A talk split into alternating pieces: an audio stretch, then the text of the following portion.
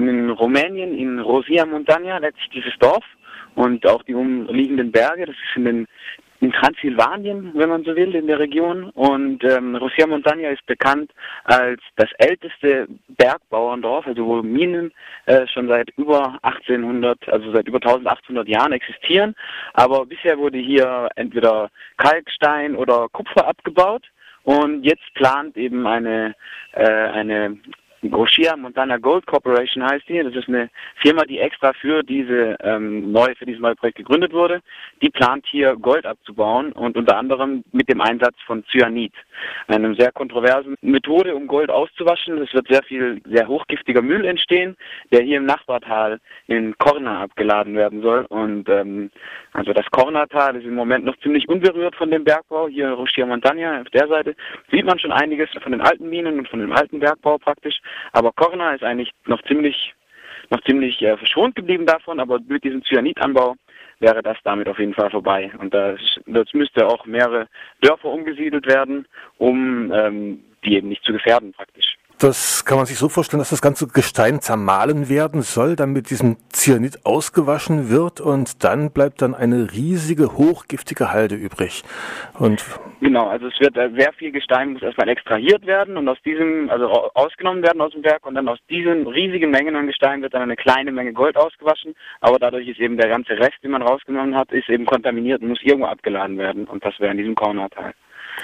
Und zu diesem Einsatz von Cyanid, also es gibt auch, ähm, das Europäische Parlament hat im Mai 2010 schon eine Resolution verabschiedet, und die die EU-Kommission auffordert, diesen Bergbau mit Hilfe von Cyanid in der Europäischen Union zu verbieten. Also die EU-Kommission hat den Auftrag vom Parlament, ähm, einen Gesetzentwurf auszuarbeiten, aber äh, die Kommission ist bisher nicht in diese Richtung tätig geworden. Sie hat sich eher schon so reserviert dazu geäußert und gesagt, wir haben uns mit dem Bergbauunternehmen unterhalten und ähm, die sind eindeutig der Meinung, dass das vertretbar ist und wir werden wohl keine Aktivitäten in diese Richtung starten, obwohl das Europäische Parlament eben diese Resolution schon vor über einem Jahr verabschiedet hat.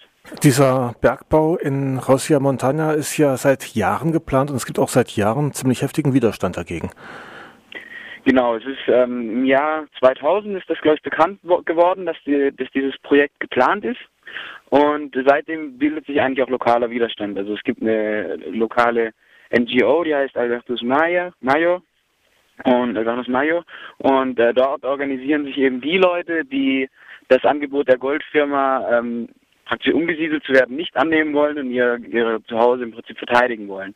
Und äh, die ja die Goldfirma die argumentiert hier, die hat überall ähm, Werbung macht die, also in, in Alba Julia, in der nächstgrößeren Stadt, in der Provinzhauptstadt, wenn man so will, werden ähm, Plakate aufgehängt und diese Werbeanzeigen sprechen dann eben Millionen Investitionen durch diese neue Firma und dass das wunderbar sei und Arbeitsplätze geschaffen werden und so weiter und so fort. Ähm, auch werden auch Fernsehanzeigen geschaltet und in Nachrichten, in, in äh, Newspapers, also in Zeitungen. Und es wird da sehr viel Propaganda betrieben. Auch das Dorf ist voll mit irgendwelchen Bannern. In Hiroshima Montagna ist ein Bergbauunternehmen, das ist unsere Tradition, wir verteidigen unsere Tradition. Aber sie versuchen eben diesen neuen Aspekt dieses Cyanids, dieses hochgiftige, kontroverse Abbaumethode herunterzuspielen und sagen, Cyanid ist überhaupt kein Problem. Anscheinend hat auch ein Repräsentant dieser Firma gesagt, ähm, er würde Cyanid trinken und das sei alles total ungefährlich. Dieses Camp, bei dem du jetzt teilnimmst, dieses Reclaim the Fields Camp, was hat es damit auf sich? Äh, Reclaim the Fields ist ein Netzwerk, eine Konstellation von jungen Leuten hat es initiiert, meistens. Es sind ja vor allem auch Leute unter 35, würde ich sagen, am Camp. Ähm, wir waren, es sind immer wieder, es kommen Leute, es gehen Leute, aber so rund 200 waren wir mal gestern, haben wir mal gezählt beim Essen. Und ähm, ja, die Idee ist im Prinzip, dass junge Leute, die sich irgendwie mit Landwirtschaft oder mit Zugang zu Land ähm, beschäftigen, ähm, sich europaweit vernetzen. Und ähm, es kommen sehr interessante Menschen zu diesen Treffen. Also es sind äh, Leute da, die ihr Projekt vorstellen, zum Beispiel aus äh, UK, aus, ähm, aus England. Die sind mit dem Fahrrad ähm, mit einer mobilen Saatgutbank sozusagen äh, durch ganz Europa gefahren bis nach Palästina und haben überall in den Gemeinden im Saatgut getauscht und äh, haben die, die palästinensischen Farmer und Bauern und Bäuerinnen mit äh, Saatgut versorgt aus ganz Europa. Und das ist nicht nur irgendwie ein Solidaritätsakt gegenüber den, den Palästinensern, sondern auch ein sozusagen illegaler Akt wegen den Saatgutbestimmungen, dass man das eigentlich eben nicht mehr tauschen darf. Und sie wollen eben damit auch aufmerksam machen auf dieses neue Saatgutgesetz, das in der EU gerade vorbereitet wird. Also die sind zum Beispiel da, dann gibt es Leute aus Schweden, aus Frankreich, Portugal, Spanien, Deutschland, Österreich, sehr viele Österreicher sind hier, sind nicht so weit dann für Rumänien. Und eben sehr viele junge Leute, die sich irgendwie im weitesten Sinne mit diesen Themen Zugang zu Land, Landwirtschaft oder Saatgut, so in diesem Bereich damit beschäftigen, die finden hier sozusagen andere Menschen, mit denen sie sich austauschen können und eben auch eine europaweite Vernetzung stattfinden kann.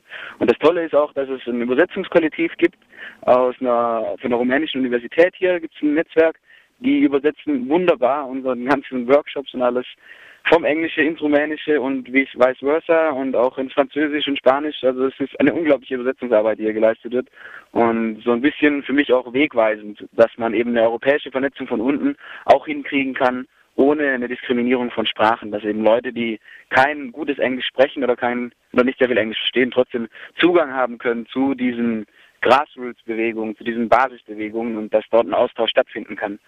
Und diese Camps finden alle zwei Jahre statt.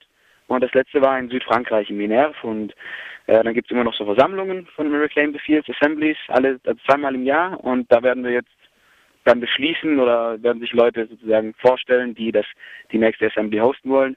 Es geht so das Gerücht um, dass das in Valle de Susa, also in Italien, in diesem Tal, in dem die Schnell, äh, Schnellzug gebaut werden soll und es seit, seit Jahren auch Widerstand gibt, die wollen die nächste Assembly hosten, weil es dort eben auch wieder um Zugang zu Land und Vertreibung zum Beispiel geht und aus Italien sind eben auch einige Aktivisten angereist. Gold kann man nicht essen, Geld auch nicht. Cyanid sollte man lieber nicht trinken. Rückheim de Fields da geht es einerseits um Landwirtschaft, Anbau von Nahrungsmitteln, aber auch um Widerstand dann gegen solche wahnwitzigen Projekte wie jetzt Goldbergbau oder ähm, Schnellstrecken. Kann man das so sagen?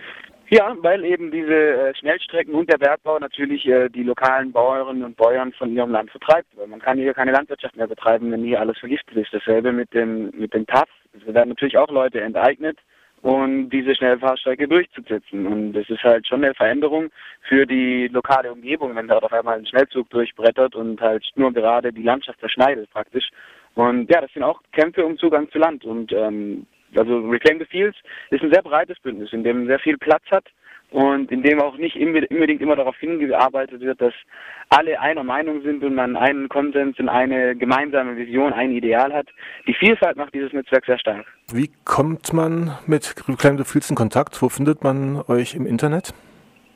Es, also wir haben eine Website reclaimthefields.org und von dort kann man sich dann auch in die verschiedenen äh, Regionen sozusagen vortasten. Also es gibt sprachgebundene Mailinglisten, also wenn man jetzt eher äh, sich im französischsprachigen Raum beteiligen will oder dort eben gute Kontakte hat oder haben, haben möchte, dann kann man sich dort die verschiedenen Mailinglists raussuchen.